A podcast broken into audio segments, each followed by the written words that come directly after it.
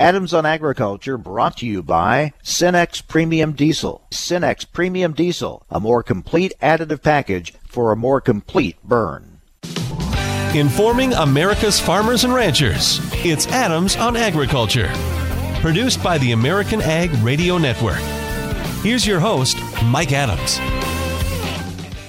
So as we all learn each day how to adapt and adjust to what's going on around us with the coronavirus situation, we continue to look at how different sectors of agriculture are dealing with it. And to talk about the dairy industry, we're very happy to have with us the president and CEO of the National Milk Producers Federation, Jim Mulhern. Jim, good to talk with you again. Can give us an update on how the dairy industry is dealing with this situation. Well, thanks, Mike, and it's good to be with you this morning. The dairy industry, like every part of the country and the U.S. economy, and frankly the world's economy, is struggling to deal with the COVID-19 outbreak and implications from both a public health standpoint and an economic standpoint. Those are going to be the challenges. You know, for dairy, we have issues along the entire supply chain, from the farm right through to retail. And the issues there are supply chain, making sure that product is there. The good news is that dairy cows are producing milk 24/7. Cows are being milked. That milk is going to market. Products being manufactured. There are no issues with getting product, through the manufacturing process and to stores at this point. Other than we saw the run this weekend on the dairy section and virtually every other section of grocery stores throughout the country. So this is going to have impact. It is going to be with us for a while. We're trying to prepare to deal with those impacts. So far, in terms of supply, no issues. But again, we have labor issues. We're going to have to be watching for the health of our workers, our families, all along that supply chain. So it's certainly one that is a cause for concern for everybody in the country and the world, frankly. Yeah, the supply chain is the key, and the old saying I think applies. A chain is only as strong as its weakest link, and there's so many links in that supply chain. And if you start having workers that can't be at work, that certainly threatens that supply chain. It does indeed, and that's really the issue. And you can look at this at every point in that continuum, Mike, from the farm right on through to retail. And these are all issues that we're mapping out and looking at and talking to federal agencies to ensure that any steps taken by the federal government don't, disrupt that supply chain. In fact, we need steps to maintain a smooth flow through the supply chain. But this is going to be a challenge for us for a while. We're hopeful that we can minimize any of those impacts. Keep milk flowing, keep it delivered to stores. Demand, I think, is probably going to be up in terms of home use because people are going to be more in the home. So retail, getting milk and dairy products to the stores is going to be important to keep them stocked. Food service, we could see some negative impact as restaurants throughout the country, close or curtail hours or minimize crowds in there or go to, carry out only.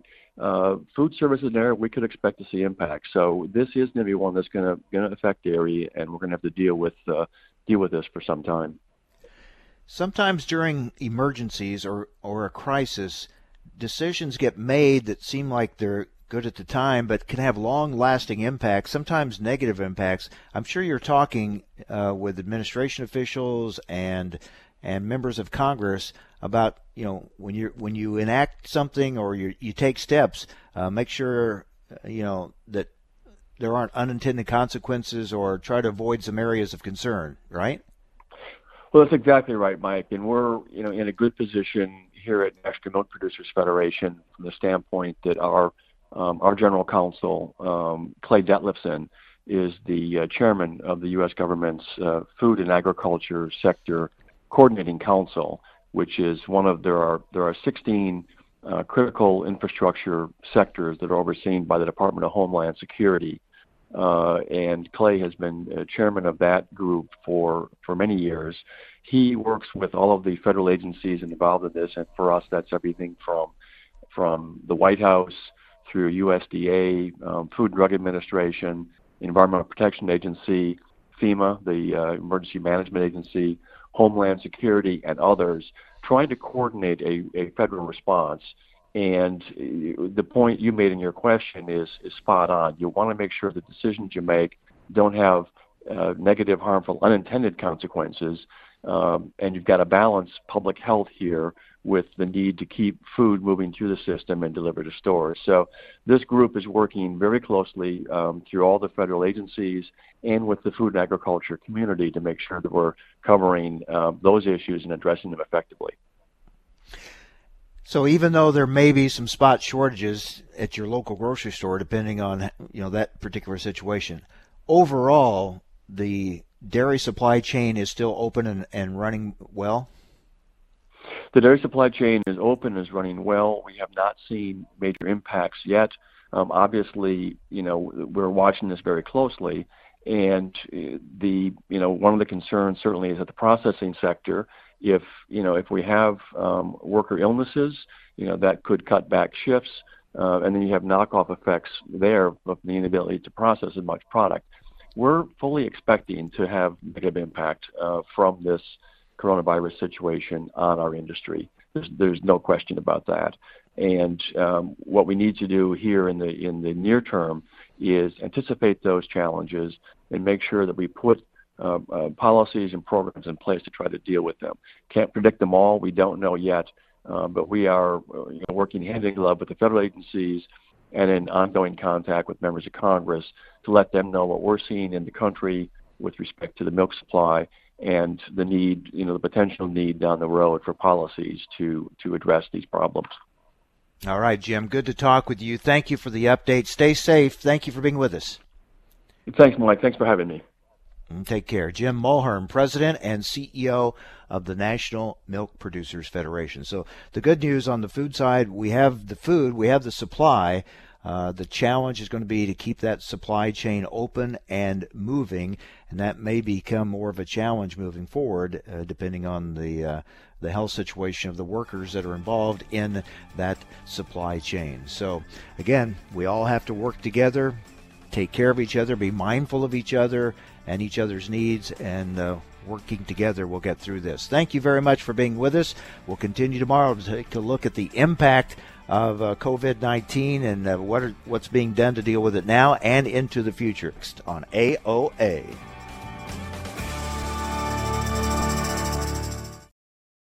Adams on Agriculture, brought to you by Cenex Premium Diesel. Cenex Premium Diesel, diesel that doesn't mess around. Recently on Adams on Agriculture, well, we have the latest ag equipment sales numbers. Joining us now is Kurt Blades, Senior Vice President, Ag Services for the Association of Equipment Manufacturers. Kurt, thanks for joining us. Let's give those numbers from February. What did we see? Well, we kind of saw a mixed bag. February is not necessarily always a super strong month for equipment sales, but we did see some softness in some of the areas and some strongness in others. For example, over 40 horsepower tractors and articulated four-wheel drive, we saw an increase year over year, and that's actually showing an increase for the year, not just the month of February, but year to date. So we're pretty happy about those numbers. But some of the other categories like combines and smaller tractors, we saw a little bit of decline starting off this year. So it's a bit of a mixed bag right now. For the information important to rural America, join us on Adams on Agriculture. Whether you're on the road or in the field, you need more than typical number 2 diesel. You need a heavy-duty diesel like Cenex Premium Diesel. It comes with a more complete additive package for a more complete burn. It's the diesel that keeps your equipment out of the shop and restores power by as much as 4.5% and fuel economy by up to 5%. So ask yourself, if you could be any diesel, which diesel would you be? Cenex Premium Diesel. Diesel that doesn't mess around. It came in waves, ruthlessly eliminating the new spectrum of hard-to-kill grassy weeds in wheat. Everest 3.0 herbicide. A new formulation makes it brutal on yellow foxtail, foxtail barley, and other tough grasses. Everest 3.0 gets the weeds you see and the ones you know are coming, with flush after flush control. Ask your retailer about Everest 3.0. Wave after wave of grassy weed domination. Always read and follow label directions.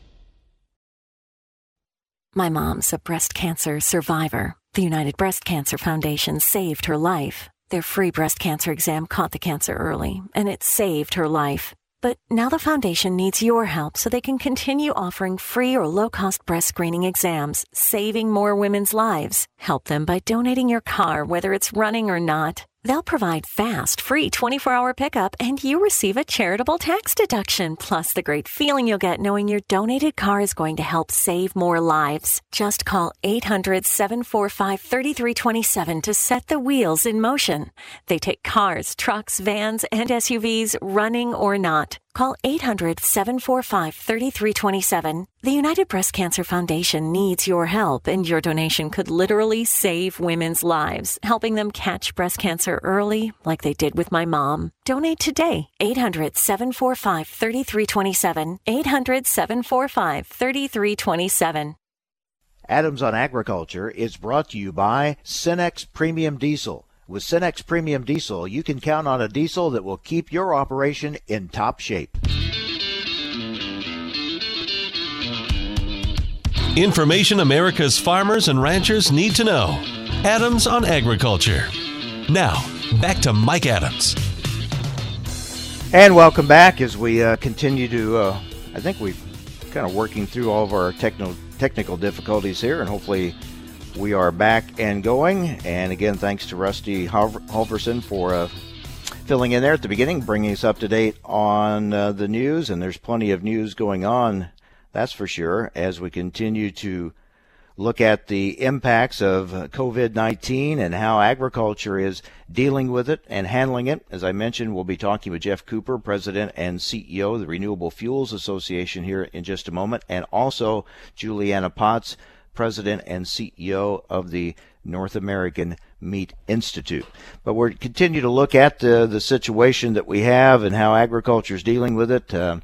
We're watching what Congress does. They're working on that third stimulus package, and there's some differences that they're trying to work out between Republicans, Democrats on that. We'll see what that includes. A number of different areas of agriculture are reaching out and saying, hey, bro, throughout the supply chain, there's going to be a lot of needs here to keep workers employed or be able to keep the supply chain moving. So these are all key issues that we are looking at.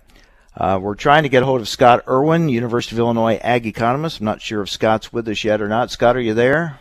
I am here, I hope. Very good. Yeah, you are. Thank you very much. Let's talk about this situation. I mean, we're in such unknown territory here. As we're dealing with the present, I can't help but thinking about the future. I think there's kind of a feeling in some people's minds, well, when it's over, whenever that is, and we just go right back to normal.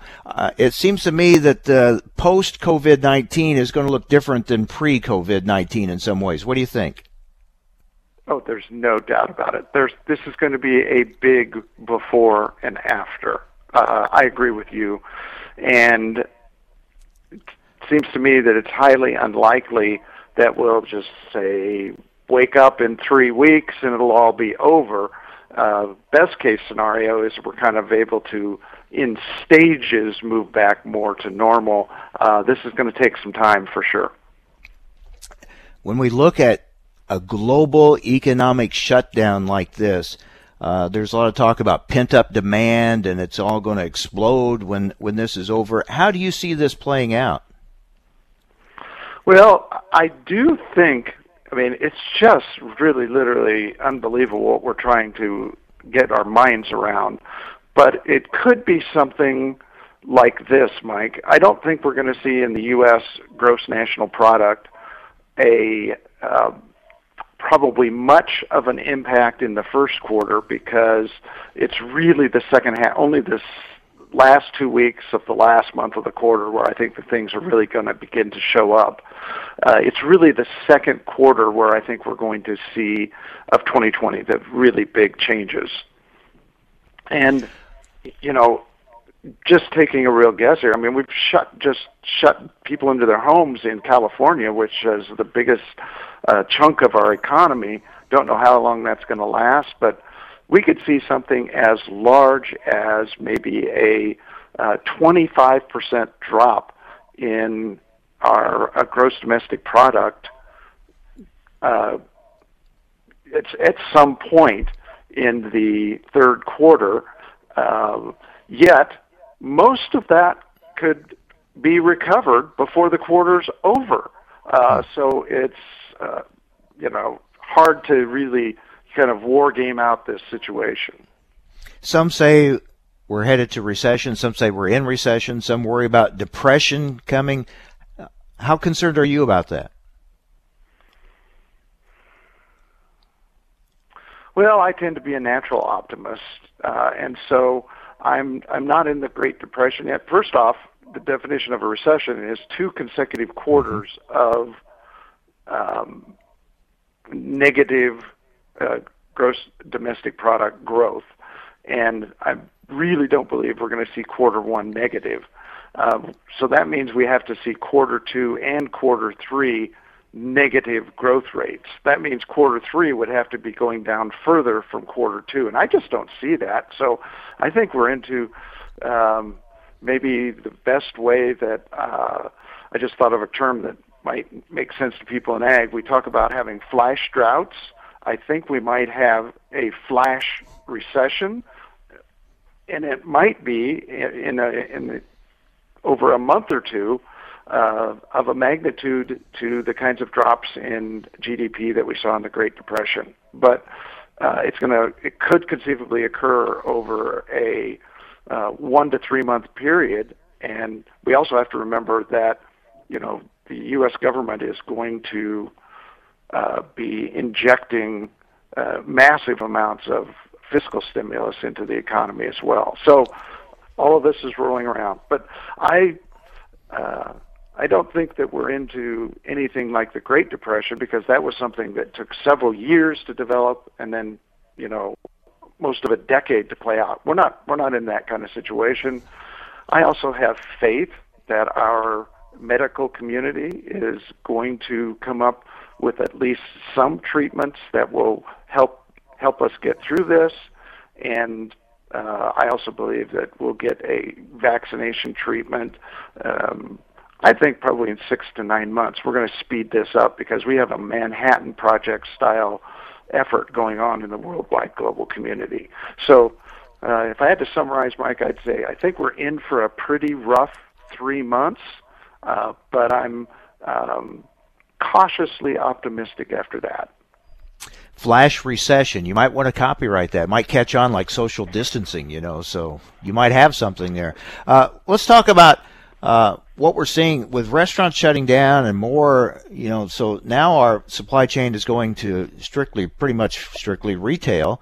And we're also seeing now these trends that we're already developing, I think, will grow even more. Online shopping, home food deliveries. Do you think we'll see a dramatic change in that food delivery system moving forward? Or do we kind of go back more in those areas closer to where we were? I think this will be a sea tide change in our work life. I think we're probably going to find that we can do a lot more through telecommuting. I also think we're going to find a lot of problems. So I think that we'll go back probably maybe more than some people think, but we're also going to learn to be more flexible. That's my view. How do you see all this impacting ag markets moving forward? Well, it's been very interesting to watch. The grain markets have not been hammered anywhere near as hard as the livestock, crude oil, and the stock market, which is interesting. And I think we're reacting to probably mainly recovery we're seeing in the Chinese economy. So I think the big question hanging over the ag economy right now is simply keeping the supply chain rolling, and particularly as it impacts milk, meat, and eggs. I think that's priority number one right now. Which so far that has stayed open. Now we have some shortages in some grocery stores. That's just a heavy demand in a short period of time, but for the most part, everything's getting restocked. Again, we're fortunate there, but it does show the importance of that supply chain. I think making people realize how many links there are in that supply chain. Absolutely. You think of, a loaf of bread in the grocery store, the miller has to have an adequate supply of wheat and of different kinds, and then they have to have their labor force working at the wheat mill, and then they have to send that to the bakery, and then you have to have delivery trucks. They have an entire distribution system, and then the grocery store has to be open. That's just one example out of thousands.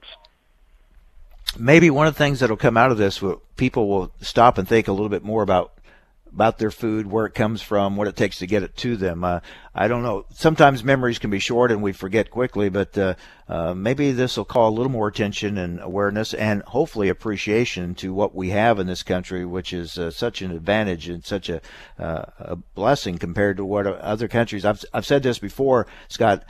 I'd hate to be going through this worried about, do we have any food? I mean, we have the food, and we don't have to be dependent on another country for it, and that's a great blessing. Absolutely. And just one anecdote that I found quite interesting in terms of people's preferences. Clearly we are going through an emergency, a panic, or a little bit with some aspects of panic and hysteria. Hey, Scott, can you hang on just a second? We got to take a break. Stay with us. We'll come back and get that from you. Stay with us. You're listening to AOA. Cenex Premium Diesel comes with a more complete additive package for a more complete burn to optimize performance in all engines. Adams on Agriculture. Conversations with policymakers, the movers and shakers in the ag industry, the pros and cons of issues important to you, cutting through the spin to get to the heart of a topic and giving you the information you need to know. Every weekday, Mike Adams brings you guests important to the ag industry. It's quite simply information farmers and ranchers need to know. Adams on Agriculture. If your soil could talk, what would it say? If it's healthy, it may already be saying some good things about your future, because farmers who use soil health building systems that include no-till, cover crops, and diverse species and rotations report greater productivity, profitability, and resiliency to weather extremes. Learn more about what your soil is saying about its health and your future. Contact your local USDA Natural Resources Conservation Service office today. This message brought to you by USDA and this radio station. Time now for a market check here on Adams on Agriculture. I'm Rusty Halverson from the American Ag Network. In the grain and oilseed sector, we are trending higher in early activity on this Friday. According to Chinese buyers have made their first wave of major grain export purchases. That according to USDA. The Ag Department saying that China bought 756,000 metric tons of U.S. corn for delivery during the 2019-2020 marketing year, while buying 340,000 tons of hard red winter wheat. On top of that, 110,000 tons of soybeans sold to unknown destinations. The purchases supporting early price activity. Wheat prices have been rising in Chicago and in Europe as consumers dash to buy staple foods in the coronavirus pandemic scrambles supply chains. Chicago wheat's an hour into the day. July new crop up 5 1/4 at 537.5. Kansas City July up 7 1/4 at 476.5. Minneapolis spring wheat July up 6 1/4, 534.75. September up 6 1/4 at 542.75. In corn futures, July up 1.5 cents, 352.5. December up 2.5. 365.75 cents. In soybeans, July up 12 1/4, 860.25. November up 14 cents at 862.5. For livestock at the Merck, we've got a cattle on feed report coming out later on this afternoon. April live cattle up $4.50, 99.60. June up $2.80, 91.72. Feeder cattle April up $5.87 at $120 per hundredweight. April lean hogs up $2.25, 63.40. Outside markets, Dow up 191, S&P up 6, April crude oil down $1.27. You're listening to AOA. I'm Rusty Halverson from the American Ag Network. 180 over 111, and I had a stroke. When I woke up, I couldn't speak or walk. 145 over 92, and then I had a heart attack. 182 over 100, and I had a heart attack and a cardiac arrest, and then a stroke. Everything changed. It felt like my life was over. This is what high blood pressure sounds like. You might not feel its symptoms, but the results from a heart attack or stroke are far from invisible or silent. 150 over 90, and I had a stroke. If I would have followed a treatment plan, I would not be in this situation. 180 over 110, and I had a stroke. And I'm 33, so I never see this coming. If you've come off your treatment plan, get back on it, or talk with your doctor to create an exercise, diet, and medication plan that works for you. Go to loweryourhbp.org. Head to toe, everything's changed. Head to toe. Brought to you by the American Heart Association, American Medical Association, and the Ad Council. Adams on Agriculture brought to you by Cenex Premium Diesel. Cenex Premium Diesel, a more complete additive package for a more complete burn. Information America's farmers and ranchers need to know. Adams on Agriculture. Now back to Mike Adams. And welcome back. We're talking with Scott Irwin, University of Illinois ag economist. Jeff, Scott, before the break, we were talking about how fortunate we are. We have the food supply. It's just critical to keep the food chain open. And fortunately, that supply chain has stayed open so far. We're just concerned about the vulnerability of workers, truckers, workers in processing plants, and making sure they stay healthy, because that would cause major problems if there was an outbreak in, say, a plant or something like that. So, but overall, when we look at other countries dealing with this that are also dependent on someone else for their food, that would be an even worse situation. Absolutely. We really do have overall the finest food system in the world. And I just like to say, I think that there's a lot of heroes out there that I want to say thank you to, from the truck drivers hanging out there to the workers that are loading those trucks and unloading them, to the people still going to the plants. Everyone involved in the supply chain, they're heroes in my books. Yeah, for sure. And there are a lot of heroes. The folks you mentioned, I think of our medical personnel, the doctors and the nurses that are really in the front lines now fighting this virus, and the challenge of keeping them healthy so they can help keep us healthy. So, we realize how much of a team effort this has to be. Absolutely. This is a time when it is important for everyone of all political stripes and of every kind of background to help each other out and come together, because this is an unprecedented crisis that we've never experienced before. And I like to think of it as a big test of our national character, and I have faith in that. And I think we're going to see, literally millions of stories like this of heroes out there that are stepping up. Have you ever seen anything like this, a total shutdown of an economy like this? No. It's probably the only thing that is comparable in terms of this kind of contraction was after the fall of the Berlin Wall and the changeover of the ex-Soviet Union government, and then that dissolution. There was a huge economic contraction there, but that took, quite a bit of time. Even in World War II, the losers, Japan and Germany, I don't know the exact dimensions, but it was huge, but nothing over literally a few weeks like this. It's, as far as I know, Mike, it's never happened. Mm-hmm. Which makes it difficult. I hear a lot of this in Washington, this second guessing and criticizing, should do this, should have done that. We're in uncharted territory. There's no playbook to fall back on. So our mistakes are going to be made, yes, but when you're in these kind of times, it's not like you can say, well, this is how it was done back such that year or that year, because there's nothing to compare it to. Exactly. This does remind me of, I love to read history, and if you look at either the Civil War or World War II, their wars are filled with mistakes and massive problems, but it's really about how the winning side figures it out and addresses those problems. They're going to happen, and it's all about how we figure out things from here forward. And we're already seeing that when we can get everybody on the same page, federal, state, local authorities and agencies and entities working together, we can get a lot done in a hurry. So hopefully we can get more of that cooperation moving forward. All right, I want to switch now to an area of the ag economy that's really hurting right now, and that's the biofuel sector.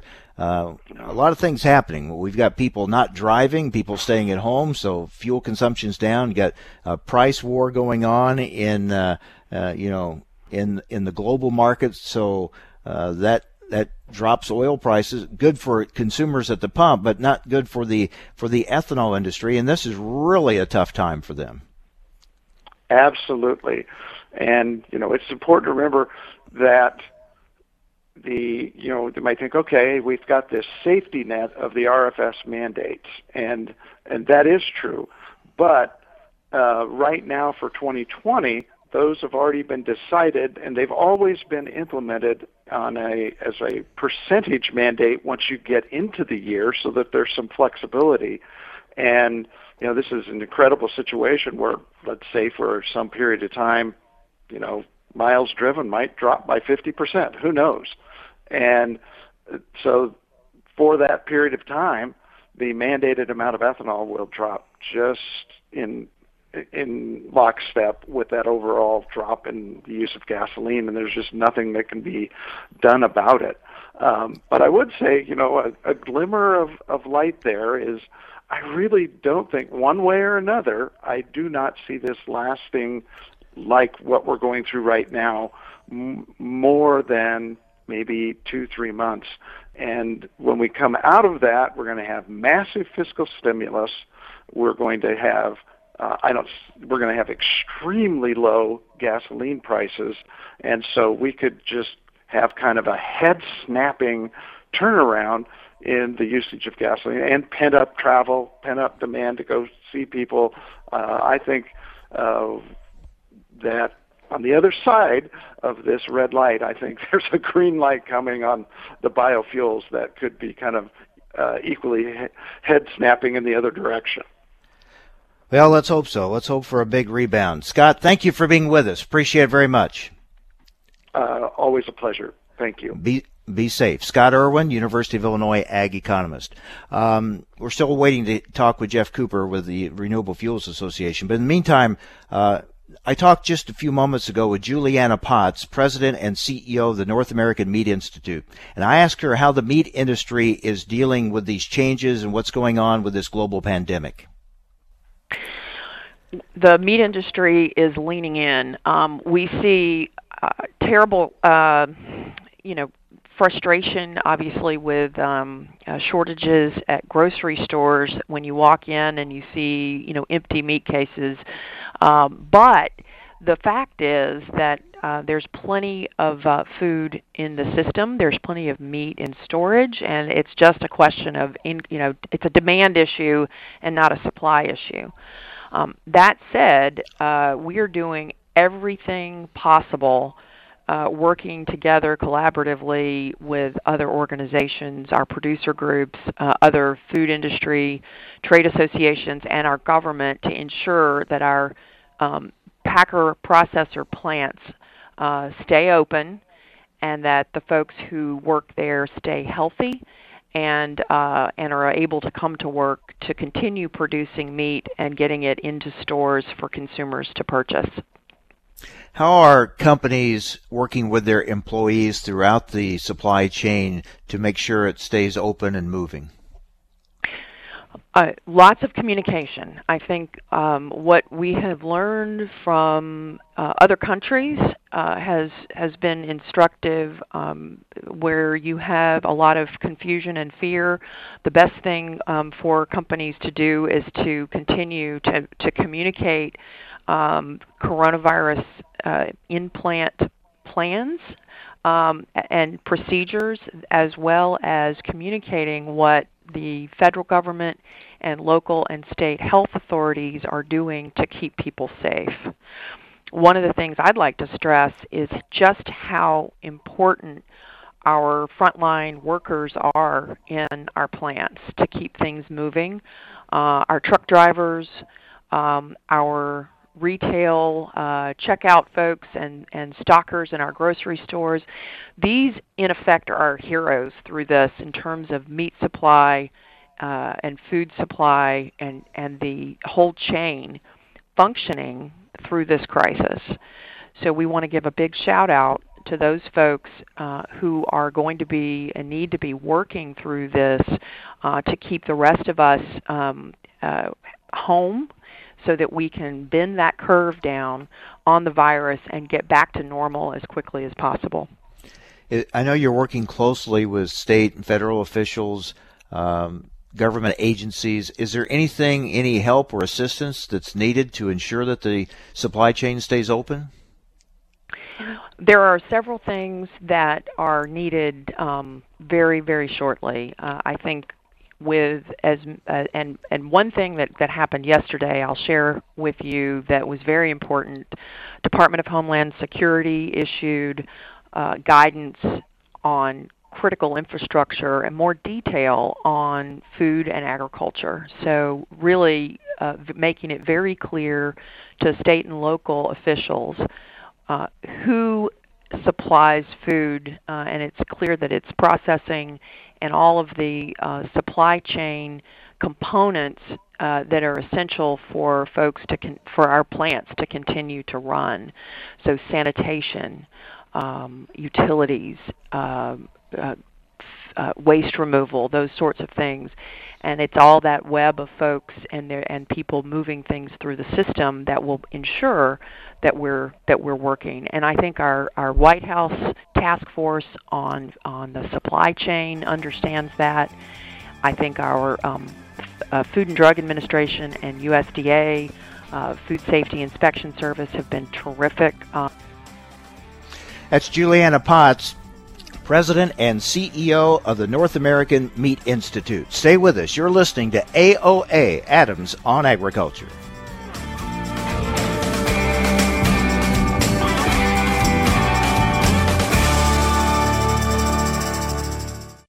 Adams on Agriculture, brought to you by Cenex Premium Diesel.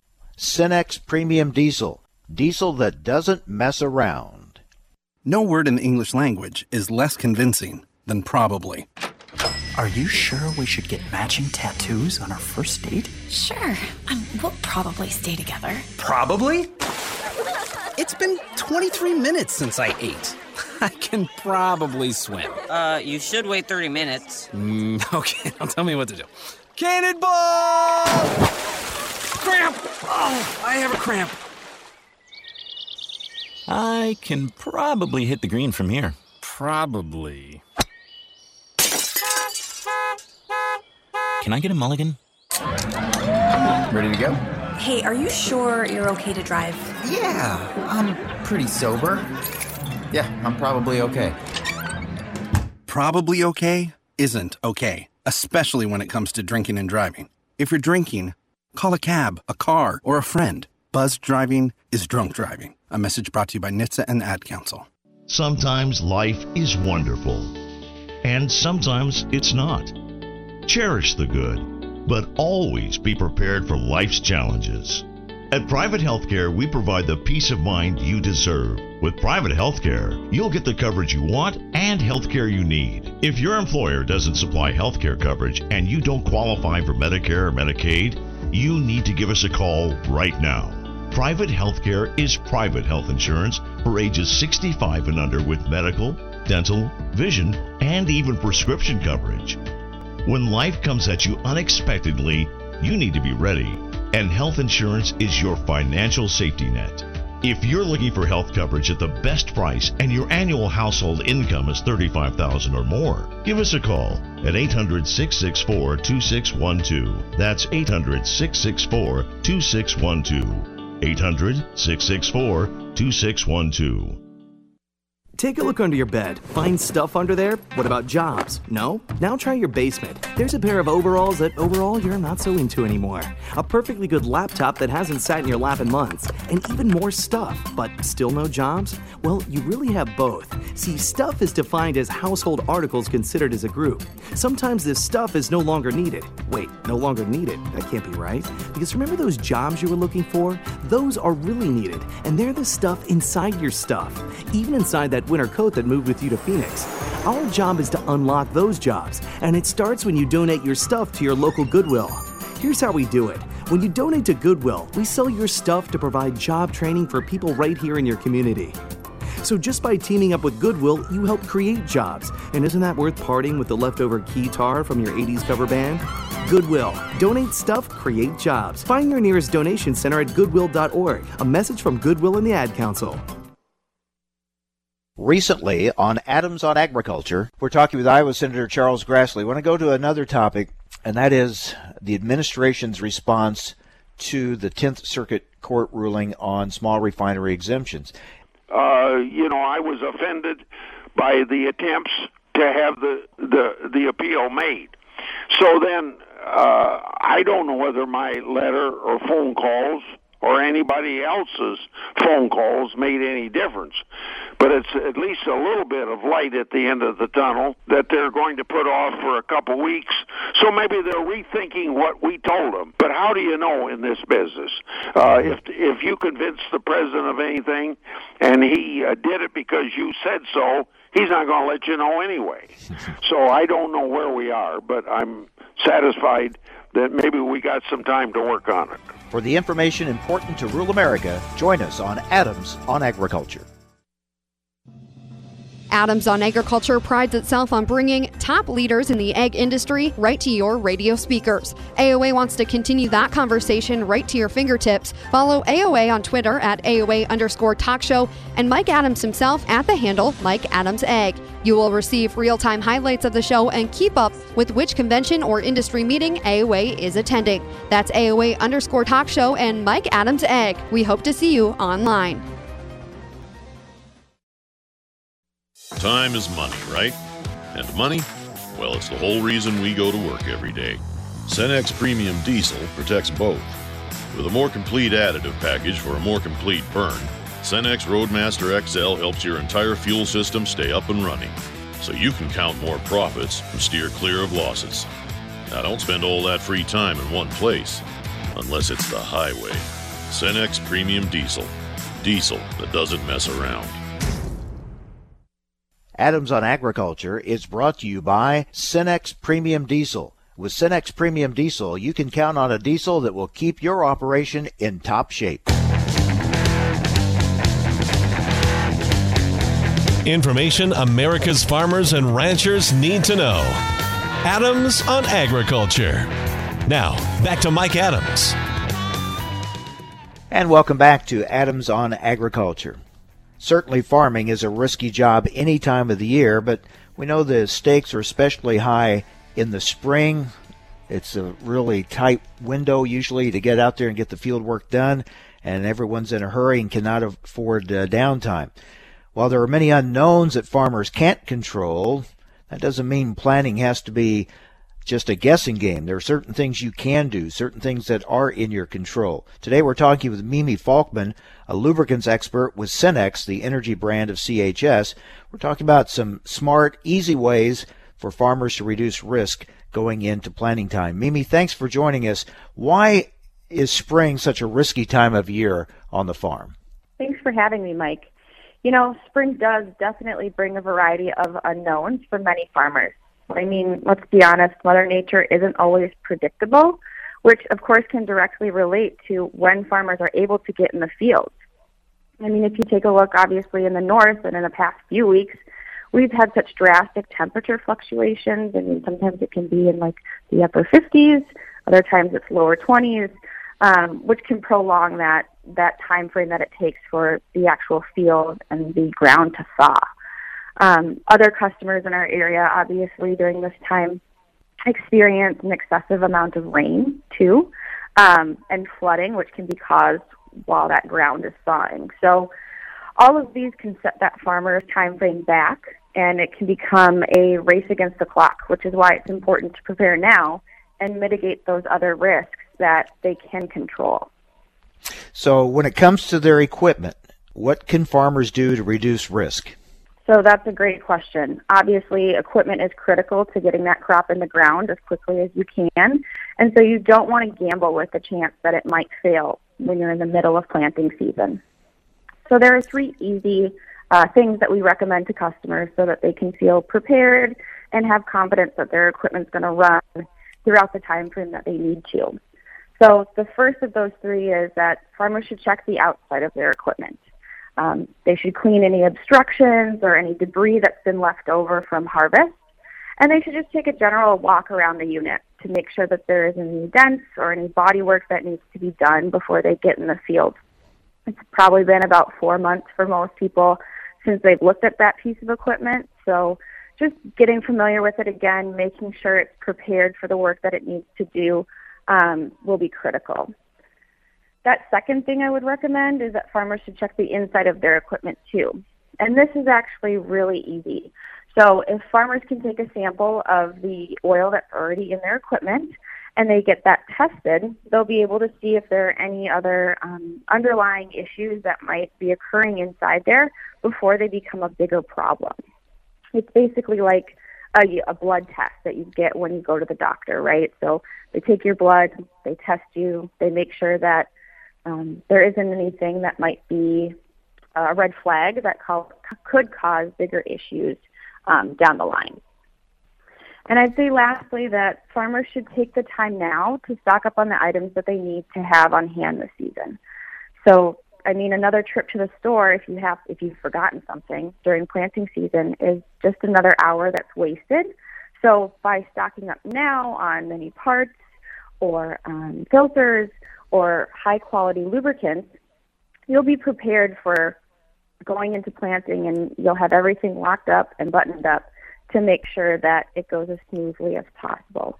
And like I said, quality lubricants is a huge piece of that. So stocking up on diesel engine oils, tractor hydraulic fluid, greases, and other products that can reduce the risk of equipment failure is really critical. Yeah, they may not think about it, but quality lubricants do play a role in reducing risk. They definitely do. I mean, they're built and they're engineered and they're tested to protect those key components that your equipment relies on and needs in order to operate efficiently. So they should be talking to their local Cenex lubricants dealer now, right? They should, yes. So they should definitely reach out to their local Cenex lubricants dealer, which they can find by visiting Cenex.com. And they should just have an open conversation about some of the issues that they're experiencing, maybe in past seasons that they just thought were part of the process, and see if there's a better, higher quality lubricant that they could make a small investment in now to help offset those additional bigger costs that are caused by that type of equipment failure or a bearing going out, so that they are prepared for this planting season. That's Mimi Falkman, a lubricants expert with Cenex, the energy brand of CHS. Mimi, thanks for sharing the information. Thanks for being with us. Thank you, Mike. Appreciate the time. All right, so as we wrap things up for today, we did not get the chance, we couldn't get hooked up with Geoff Cooper, President and CEO of the Renewable Fuels Association. We'll do that at another time, but did want to, again, highlight what's happening with the ethanol industry. They're really struggling. A lot of things happening right now, less travel, lower gas prices, just a combination of things hitting the industry all at once. And several U.S. ethanol plants have drastically cut back on their production or even idled or looking at the decisions of idling plants as they deal with this situation. And Geoff Cooper has said on a teleconference yesterday that they expect ethanol production to fall even further and that they are calling on EPA to ease the strain on the industry by ceasing to grant these small refinery waivers from the renewable fuel standard, as the spread of coronavirus has disrupted business, travel, and our daily lives. It looks like this is going to go on for a while. And so the industry, the ethanol industry, is calling on EPA to stop granting these small refinery exemptions. One way that would help during this very difficult time. But you're looking at plants idling, workers being laid off. So they're also looking at, you know, how can the government help as part of all these stimulus packages and assistance that's going on. A lot of these ag-related businesses are going to be impacted by this and already are being impacted by this. Well, with that, we wrap it up. What a week it has been. We urge you to be careful, be safe, have a good weekend, and hope you'll be back with us on Monday right here on AOA. Cenex Premium Diesel comes with a more complete additive package for a more complete burn to optimize performance in all engines. Hey, it's me, your cell phone. We need to talk about something, something serious. I know you love me. I know you like using me wherever you are, but I feel like this isn't working out when you're driving. I know you may think that it's possible to focus both on me and the road, but I just don't feel the same way. I think we should spend time away from each other when you're driving. It's for the best. Visit StopTextStopWrecks.org. A message brought to you by the National Highway Traffic Safety Administration, Project Yellow Light, and the Ad Council. Did you ever ride your bike with a clothespin and a baseball card? Or use a typewriter for a school paper? Then here's a timely alert. Americans born from 1945 to 1965 are 5 times more likely to have hepatitis C, which often has no symptoms, but is a leading cause of liver cancer. The good news? Treatments are available that can cure hepatitis C. Talk with your doctor about getting a blood test for hepatitis C. Know for sure. A message from the CDC. Have you written a book and want to get it published? Then call Page Publishing at 800-955-4538 immediately. That's 800-955-4538. Page Publishing is looking for authors of all types of books. And unlike most publishers, Page Publishing will take the time to review each and every book submitted to them and give you their feedback. If they like what they read, they'll get your book into bookstores and for sale online at Amazon, the Apple iTunes Store, Barnes & Noble, and other outlets. They handle everything: editing, cover design, copyright protection, printing, publicity, and distribution. So if you've written a novel, children's book, cookbook, inspirational work, poetry, or a biography and want to get it published, then you need to call Page Publishing and do it immediately. Call 800-955-4538 now for your free author submission kit. Again, for your free author submission kit, call 800-955-4538. That's 800-955-4538. Your road to fame and fortune could very well start with this simple phone call. Call Page Publishing at 800-955-4538 for your free author submission kit.